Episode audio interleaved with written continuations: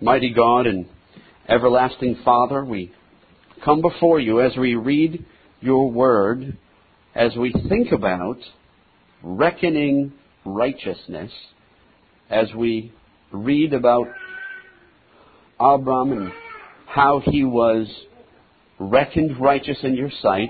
We pray that not only that you would bless the word of God to our mind and in our soul, but that you would remind us of how justification works.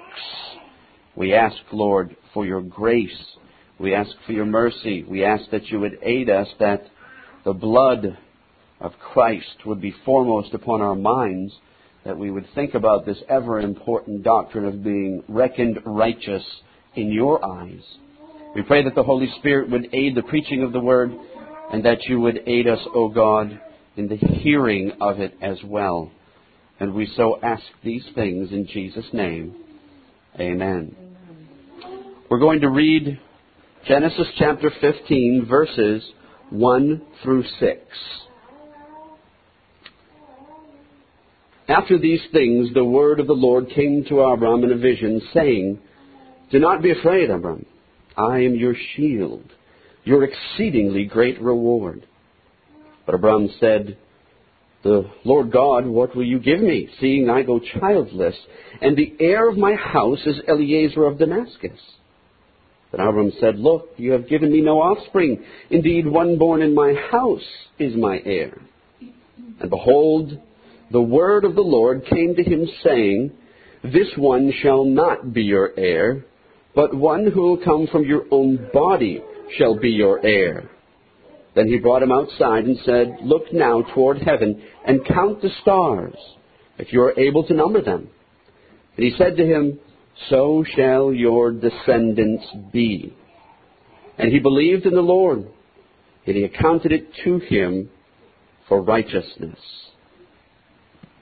May the Lord bless the reading of his word to us in this particular portion of Scripture, we find that God comes to Abram in a vision.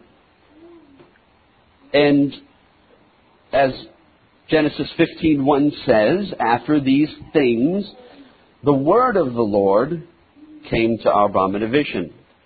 And in this particular section of Scripture, it's mentioned a couple of times that it is the word of the Lord that is paramount and important.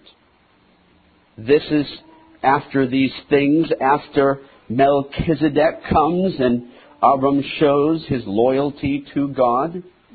It is after he rescues Lot.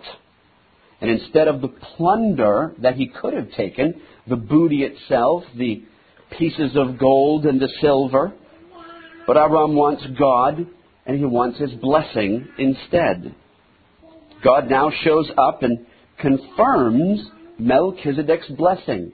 Melchizedek had blessed him from the Most High God, and now a theophany had occurred. What is a theophany? A theophany is some manifestation of God and His Word to His, to his people. It'll happen with Noah, happened with Adam, it happens now with Abram. It will happen throughout the scriptures a number of times. It's the showing up of God in some manifestation for the aid of transmitting his word to his people. He says to him, Do not be afraid. I am your shield and your exceedingly great reward. God himself is Abram's reward. Not the booty that he would have gotten from the cities, but God himself is. The blessing of God himself. The word shield refers to a covering. It refers to protection. If you think about something happening during warfare where the shield protects the one who is in battle. Well, God fights on behalf of his chosen man. And it's a further explanation of the promise that God gives Abram from Genesis chapter 12 and verse 1. God is the plunder of the warfare. He is the exceedingly great reward. He himself is the payment for the fight. God fights and he gives the plunder himself on behalf of his chosen servant. It wasn't simply Abram's power that got those captives back. It was God fighting on behalf of Abram and his men. The word exceedingly is of great greatness. God is the great greatness of the reward. And our Abram is to think that greater than a thread or a sandal strap, as he so told the king of Sodom, that God himself is his great reward. God confirms that here in verse 1. Then he says, Abram says, that the Lord, I have a problem. I'm going childless, and as a result of going childless, you're telling me that I'm going to be great, that I'm going to be the father of many nations, and yet Eliezer of Damascus is going to be the heir of my house. You've not given me any offspring. I'm old. How are you going to make this happen? Indeed, one born in my house is going to be my heir, not actually one born of my loins. And it is often the case that believers are impatient. What will you give me? Is Abram's question. Eliezer is going to be the heir of my house. I have no offspring. It's as if he's instructing the Lord. This is what is going to have to happen as a result of me being old and of not having an heir to my house. Well, what does God do? The text says, the word of the Lord came to him. Abram is instructed by God's word. This one shall not be your heir, God says, but one who will come from your own body shall be your heir. Then he brought him outside and said, Look now toward heaven and count the stars if you're able to number them. And he said to them, So shall your descendants be. So Eliezer is out. It's not somebody who's simply going to be born in his house. It's going to be born of him. And that would be God's plan. Because if Eliezer became the heir, that would violate God's plan even from Genesis chapter 12, which said that from you many nations will come. Abraham is again trying to devise a plan because the circumstances seem grim he starts falling into the same thing that happened when he thought that he should go down to Egypt. Takes, take things on his own accord, try to figure out the situation in his own mind. But God says the heir must be from your own body. It has to be your seed. The seed of the woman, ultimately, from Genesis chapter 3. Then God gives him an object lesson. When men look at the stars, oftentimes they look at them and think, Wow, how insignificant are we? But Abram, in being instructed by the Lord to look up at the stars, saw the significance of what God was going to do. His offspring would be as the stars of heaven. And the result of the object lesson was belief in God's promises. And that belief was accounted to him for righteousness. And he believed the Lord, and he accounted it to him for righteousness. Verse 6 says, All he did was believe. He believed what the word of the Lord said. Now, this belief was credited to his account, Abram being fallen. It was imputed to his account. It was reckoning him as righteous. Believing and righteousness are covenantal terms for Abram. As we will see from 15 to 17 in these chapters, that God is going to establish covenantal ideas, and the covenant will progress through his chosen man. But this believing and this righteousness is a commentary on Abram's faith. And it's a testimony to the work of God in him and through him, as we're going to see. Oftentimes, as we look at this particular section of Scripture,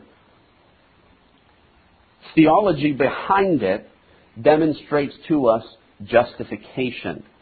Paul takes a very long time in discussing in the book of Romans and in Galatians this idea of he accounted it to him for righteousness and explaining more fully to us what Abram understood and what his experience was with God. Paul so expounds the doctrine of justification in that way, and we're going to look a little bit about that. But the first thing that I want to do is I want to dispel a misunderstanding of what justification is often about, because it's often misunderstood on a simple level. There are many Christians that claim the banner of being truly biblically reformed who also have a very skewed understanding of the importance of what it means to be accounted righteous or justified in the sight of God. Justification by faith alone, they will shout, but then they misapply or reinvent the doctrine in some off centered manner. This is especially true of much of what is preached today in being very imprecise about the doctrine itself and what the scriptures teach concerning it. Oftentimes people believe that they're preaching a free grace salvation only to bind the Christian and confuse them on a doctrine which must be met with the utmost precision. It's glaringly true to say that position today has all been but lost, especially in this doctrine of justification. Maybe you've heard the catchy phrase, just as if I'd never sinned, thinking that in some way that explains rightly what justification is about. Is it the same as saying that God treats me just as, as, as if I've never sinned? No, absolutely not. It doesn't teach that, not even remotely. The phrase is very pithy, it's very catchy, but it's not accurate at all. In the days of Noah, the wickedness of men was exceedingly great in the earth, and that every imagination of the thoughts of his heart was owed to evil continually. Genesis 6 5. Genesis 13 13 says of modern culture in the days of Abram, but the men of Sodom were wicked and sinners before the Lord exceedingly. In Jeremiah's time, the consensus of the heart of men was deceitful above all things and desperately wicked. Who could know it? Jeremiah 17:9. And it is certainly without a doubt the same today that how many are sinners? Everyone. Romans 3:23 says, "For all have sinned." All are sinners, all are desperately wicked, all only follow the evil imaginations and intents of their heart. If men are really sinners, then how could someone infer that God treats men as if they are not sinners at any time? Just as if I'd never sinned. But he doesn't do that. Here's why.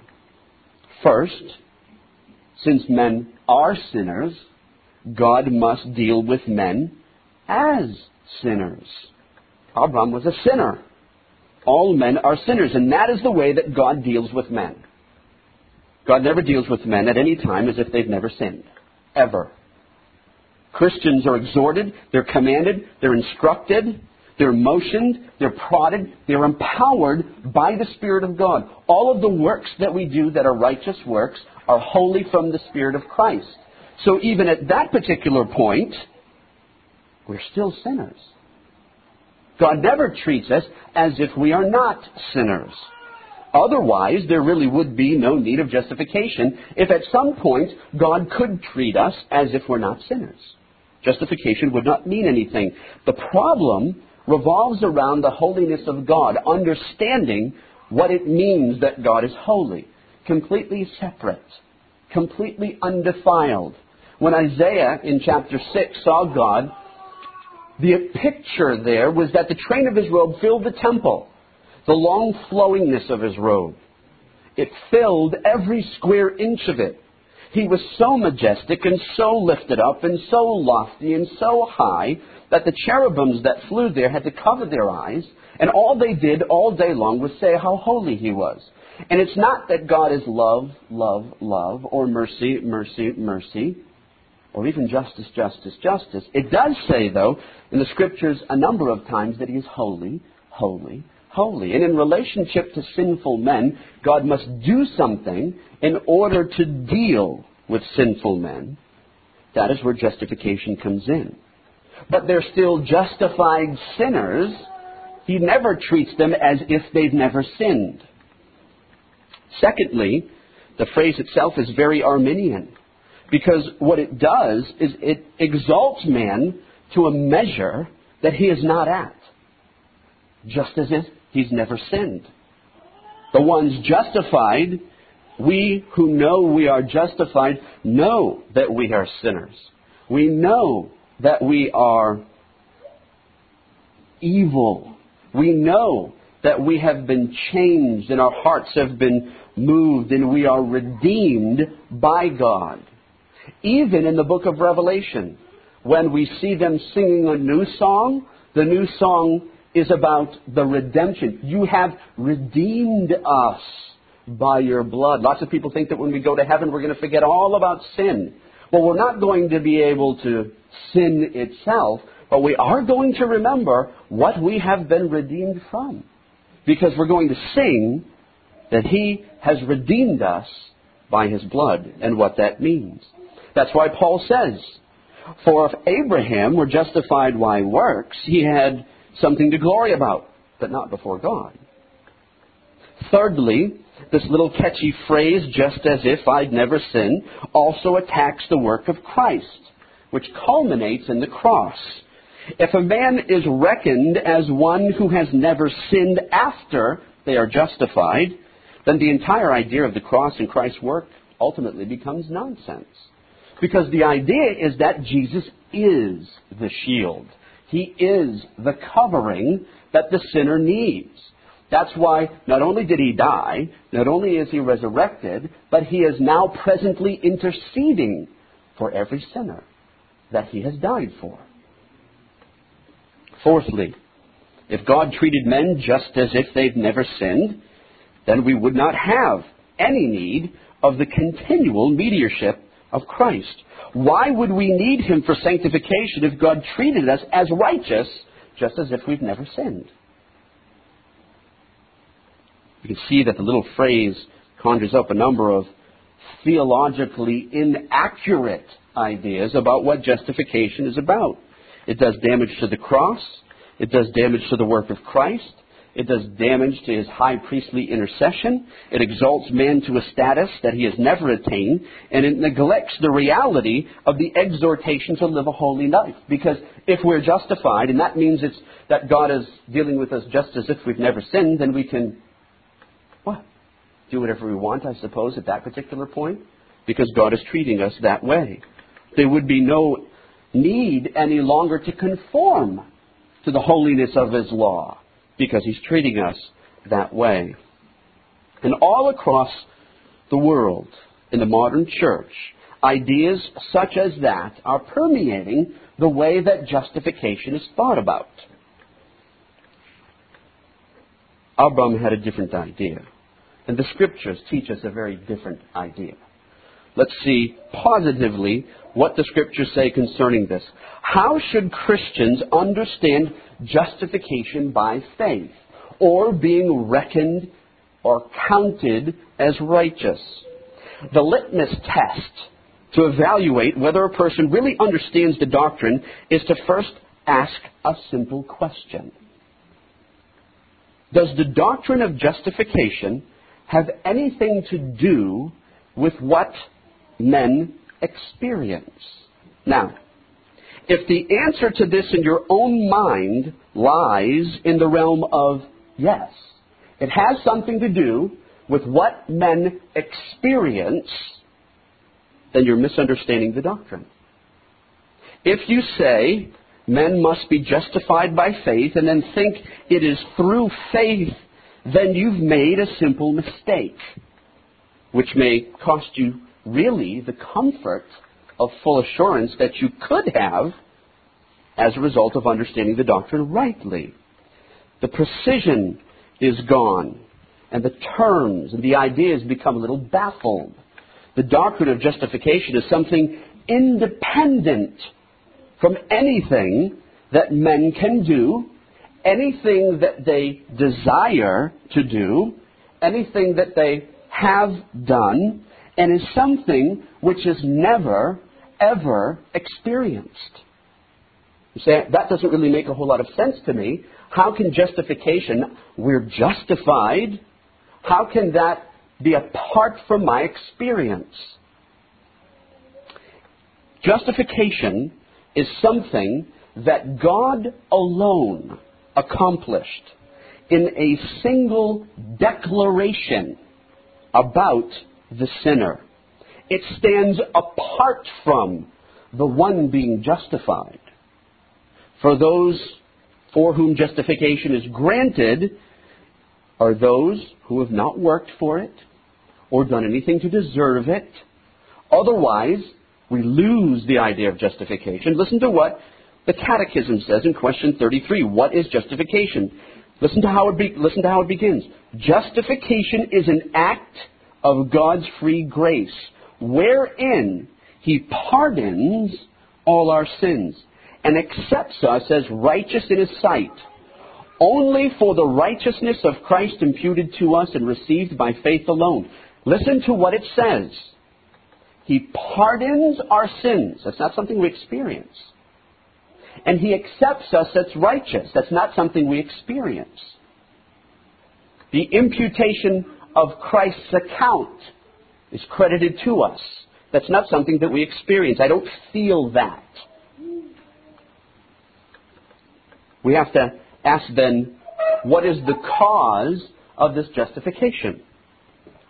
The cause of justification is divided into the internal impelling cause of the love of God for His Son and the righteousness of Jesus Christ. Those two things are the cause of justification, where justification comes from.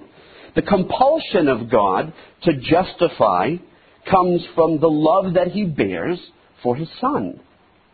Romans 3:24 states, being justified freely by his grace through what?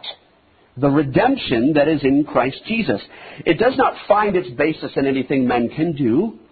It is solely based on what God sees in the merit of his son's active obedience and passive obedience for those for whom he died.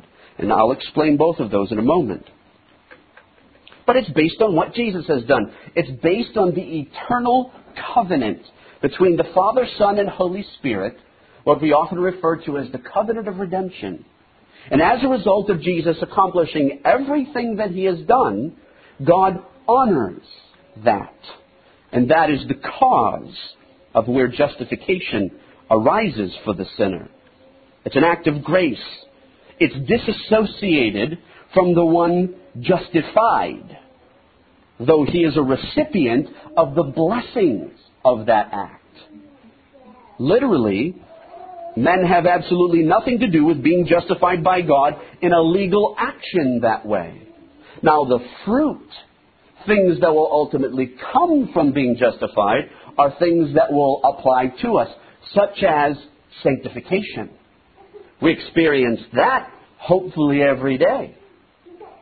But it is the declaration of God in view of Christ about the merit that he has accomplished as a result of keeping the law of God, being a perfect sacrifice, taking on sin as a sin offering, and then regarding those who by faith believe that as righteous.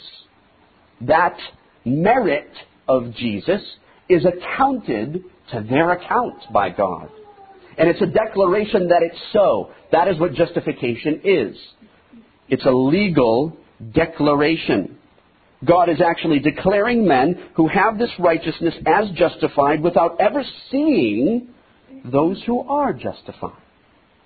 Because he sees Christ. It's like an umbrella in the hand of a man while it's raining. Imagine standing atop a building and seeing all of these people while it's raining holding an umbrella. Well, see, that's actually a play on words there because you wouldn't actually see anyone. You would see umbrellas all over the ground walking around. You would not see them. You would see the umbrella covering them. The rain is much like the wrath of God. But the man has an umbrella, a covering from that rain. And just because the man is under the umbrella doesn't mean that he's not a man. He's not a, still a sinner, still who he is.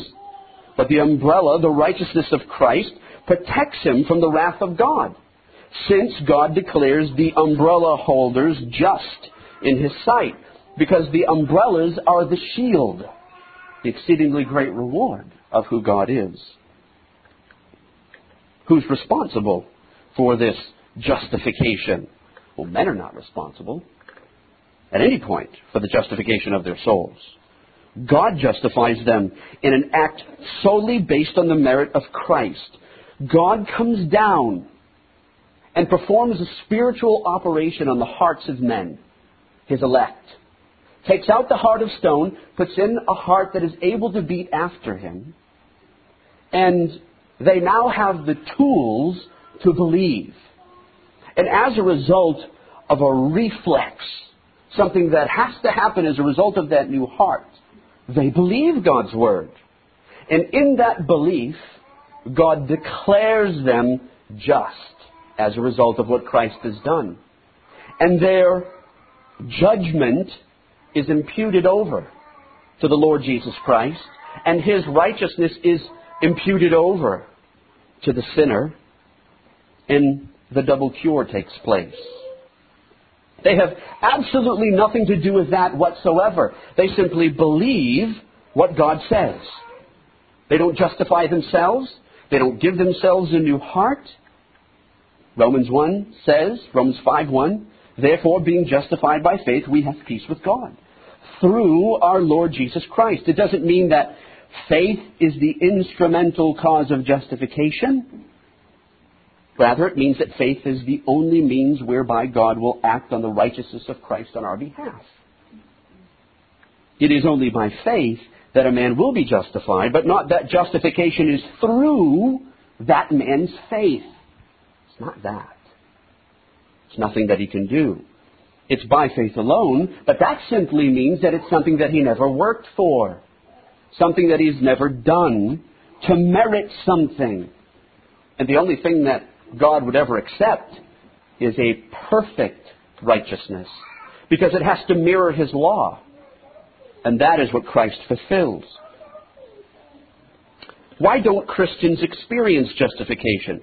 Well, because justification is not like regeneration. It's not the new heart that's in them. In regeneration, Christians receive something in them that's intrinsically different. But in justification, we are declared righteous through the righteousness of Christ. It's not something that we receive and hold on to like sanctification. It is, however, something that Christians must always be reminded of. When we are continually sanctified, we're made more like the image of Christ. We are conformed, we're changed. But when we're justified, we're simply declared just and righteous. And it's not anything that we have done, it is what Christ has done for us. Again, in precision, we have to see that. Because if we don't see that, then it's something that we've done, something that we've added. It is a declaration that God gives, not something we get. Now, Abram was credited as righteous, but he was credited with an alien righteousness, something that was not intrinsically in him. He believed the word, and as a result of believing, he was reckoned righteous, credited. It was given to his account as such. Whatever age a man lives, if he is saved, he is saved by the life, by the death, and the resurrection of Christ and his present intercession. Really, to believe is a term which simply means faith filled. Abram was faith filled. That's what he was. He, just, he believed what God said. He was faithful to what God's word said. So the question must come how does one believe? Well, remember, that comes back to regeneration. But it has nothing to do with justification. That's after the fact. The Word of God is that which procures faith. Without the Word, no one will ever be justified. Romans 10:13 says, "Faith comes by hearing, and hearing by the Word of God." Galatians 3 1 to 3. O foolish Galatians, who has bewitched you that you should not obey the truth? Before whose eyes Jesus Christ was clearly portrayed among you as crucified. This only I want to learn from you. Did you receive the Spirit by works of the law or by the hearing of faith? It's always the Word. It's based on the Word. And it is a foreign faith that then comes from us because it's something that God sparks in us. When foreign belief is given to Abram, he believes the word of God and then is reckoned righteous. Reckoned means imputed, credited. I have a hundred dollars in my bank account, you have nothing in yours. I take this and I place it into your account apart from anything that you have done and credit to you this hundred dollars. To be imputed with something means to be charged with something or given something. Abram was given something in our passage. He was given righteousness. But to him who does not work, but believes on him who justifies the ungodly, his faith is accounted for righteousness. That's exactly the wording that's used in Genesis. That's Romans 4, verse 5. It's foreign it's something Abram didn't have, but gained because God imputed it upon him. God didn't look down from heaven and see a moral righteousness in Abram. God had to put that moral righteousness in him. He had to credit it to his account. The word righteousness means conformity to God's character. Conformity to the law. The law reflects who God is. Abram did nothing to believe. God had given him that ability. He believed then the word, and God reckoned that to him as righteousness. And do you think that this is a New Testament concept? That suddenly it's somehow disattached from the Old Testament? That somehow the men in the Old Testament they believed in a different way or were saved in a different way. Well, you have to remember that Paul uses Abram as the father of our faith. He doesn't use Peter. He doesn't use James. He doesn't use himself. He uses back here in Genesis 15. The prophets will quote things in this way. But the just shall live by faith. Do you think the Apostle Paul came up with that? No, that's Habakkuk chapter 2, verse 4. But the just shall live by faith. This is an Old Testament idea. This is the way men are saved. What does God credit to sinners then that are justified? Well, He credits to them the righteousness of Christ. That's why there's a problem. Sinners being fallen have broken the moral law.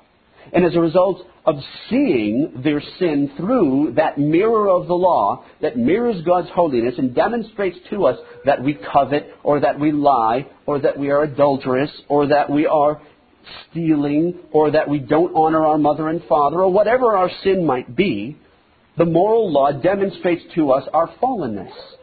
And so God requires we be perfect. And because He requires that we be perfect like He is, to conform perfectly to the law, then we need something that's perfect to cover us. That is why God was Abram's exceedingly great reward, his shield. God gave him that which must shield him from God and his wrath. Where the first Adam failed as a covenant breaker, the second Adam succeeded in perfectly fulfilling the demands of the covenant by his active obedience and his passive obedience. Christ's active obedience is his performance under the law. He perfectly kept the law in every way, all times. He was without sin, without blemish. He perfectly upheld the law of God. His passive righteousness was taking on the wrath of God in his death upon the cross. And in both of those things, being the perfect, living, morally upright, elect servant, and dying as an unblemished, perfect sacrifice, In that righteousness, he is then the mediator of the covenant. He did it in obedience to God. He did it in discharging his duty in the covenant of redemption. He did it because he loves his Father. And as a result of what he did in his life and his death, that then is imputed to us. It washes away our sins, as the scriptures say. It covers them so that they're not seen anymore.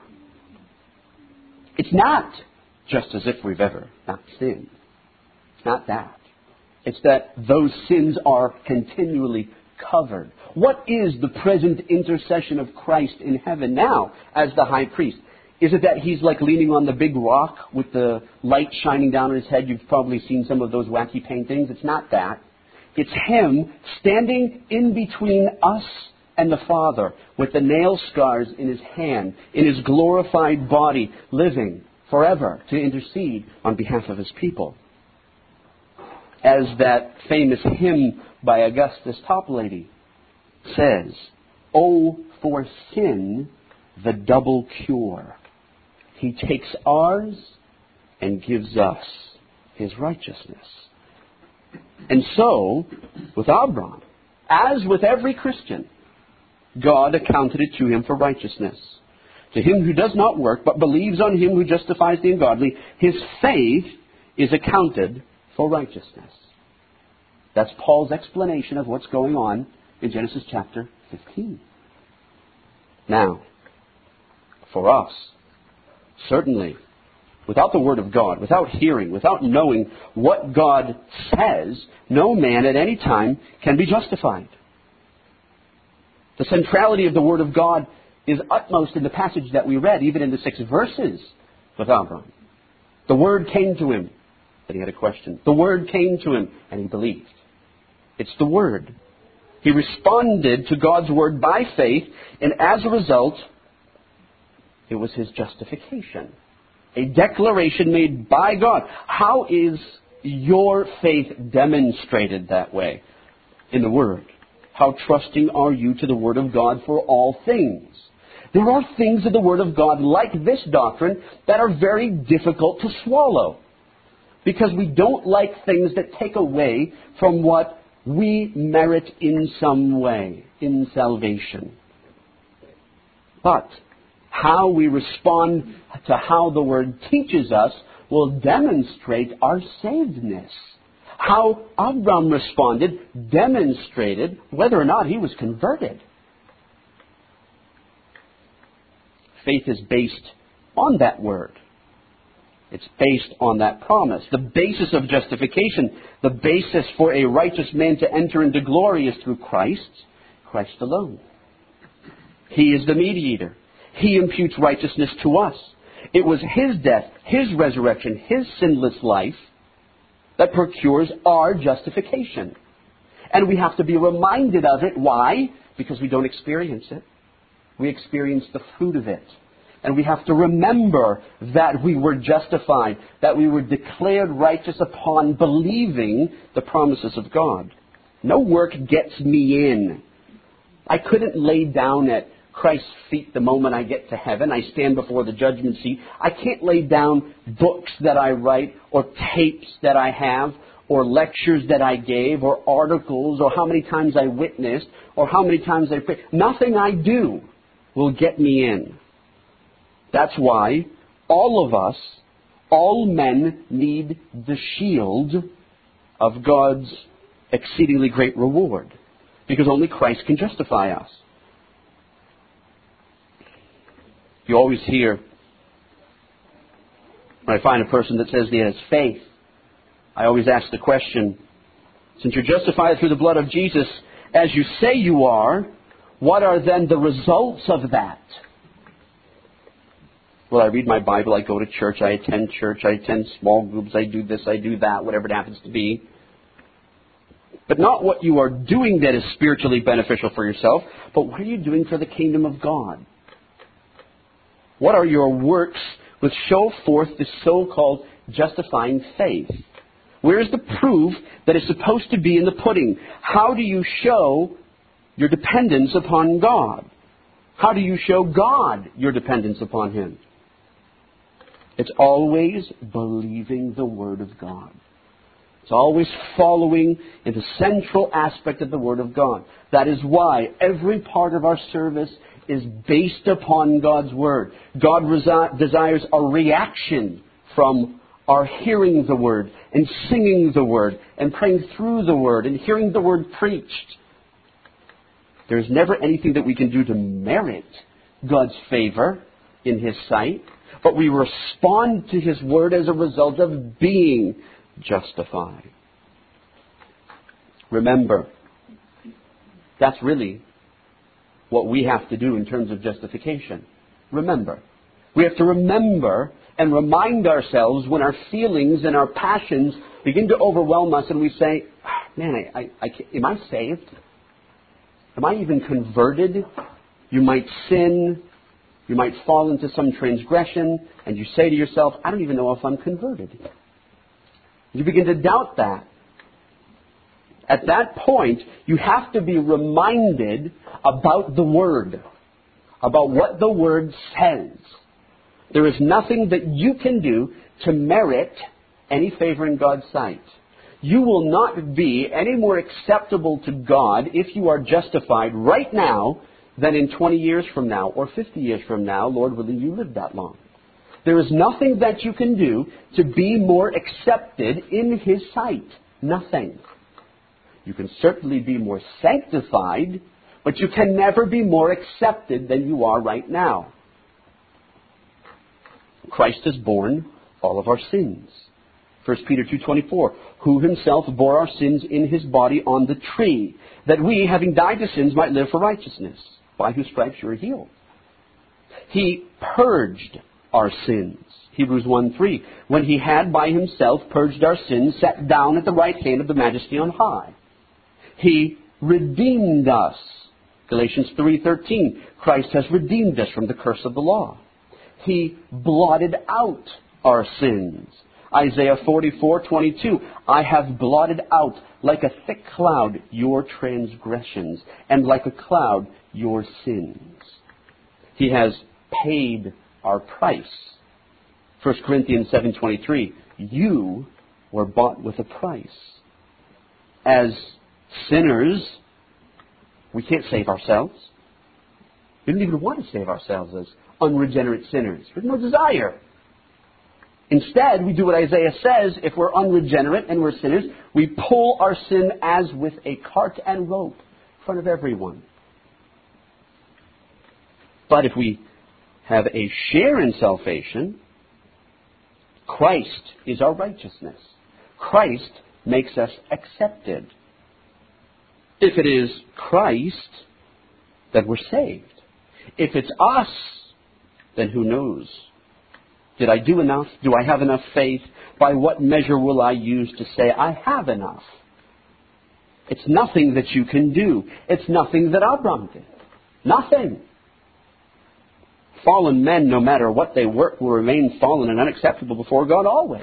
Because God requires you to be perfect. And you're already fallen. We have to remember, based on the Word of God, as we have been regenerated and saved and changed, our justification that is through the active righteousness of Christ. He lived a perfect life. And the passive righteousness of Christ, that he took upon himself the wrath of God, and he saved us. And he is our shield. As Abram's promise was, his exceedingly great reward. That is briefly what the doctrine of justification talks about. How, as Abraham was the father of our faith, so here in Genesis chapter 15, we're going to see a progression with him about how he's trusting in what God is going to do.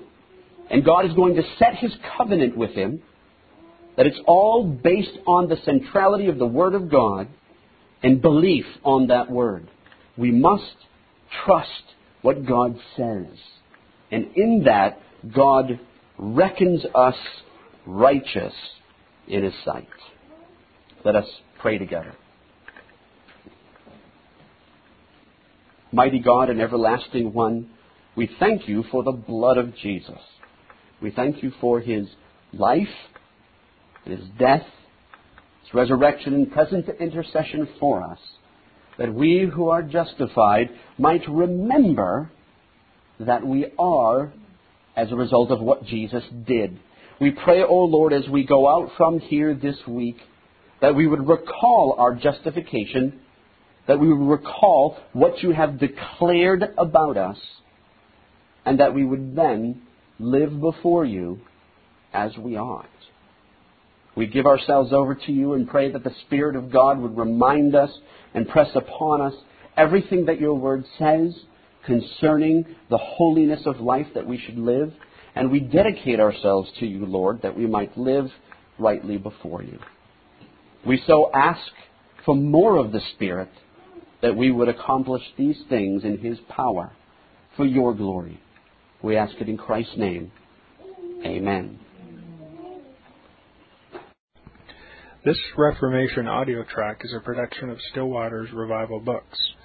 SWRB makes thousands of classic Reformation resources available, free and for sale, in audio, video, and printed formats. Our many free resources, as well as our complete mail order catalog, containing thousands of classic and contemporary Puritan and Reformed books, tapes, and videos at great discounts, is on the web at www.swrb.com.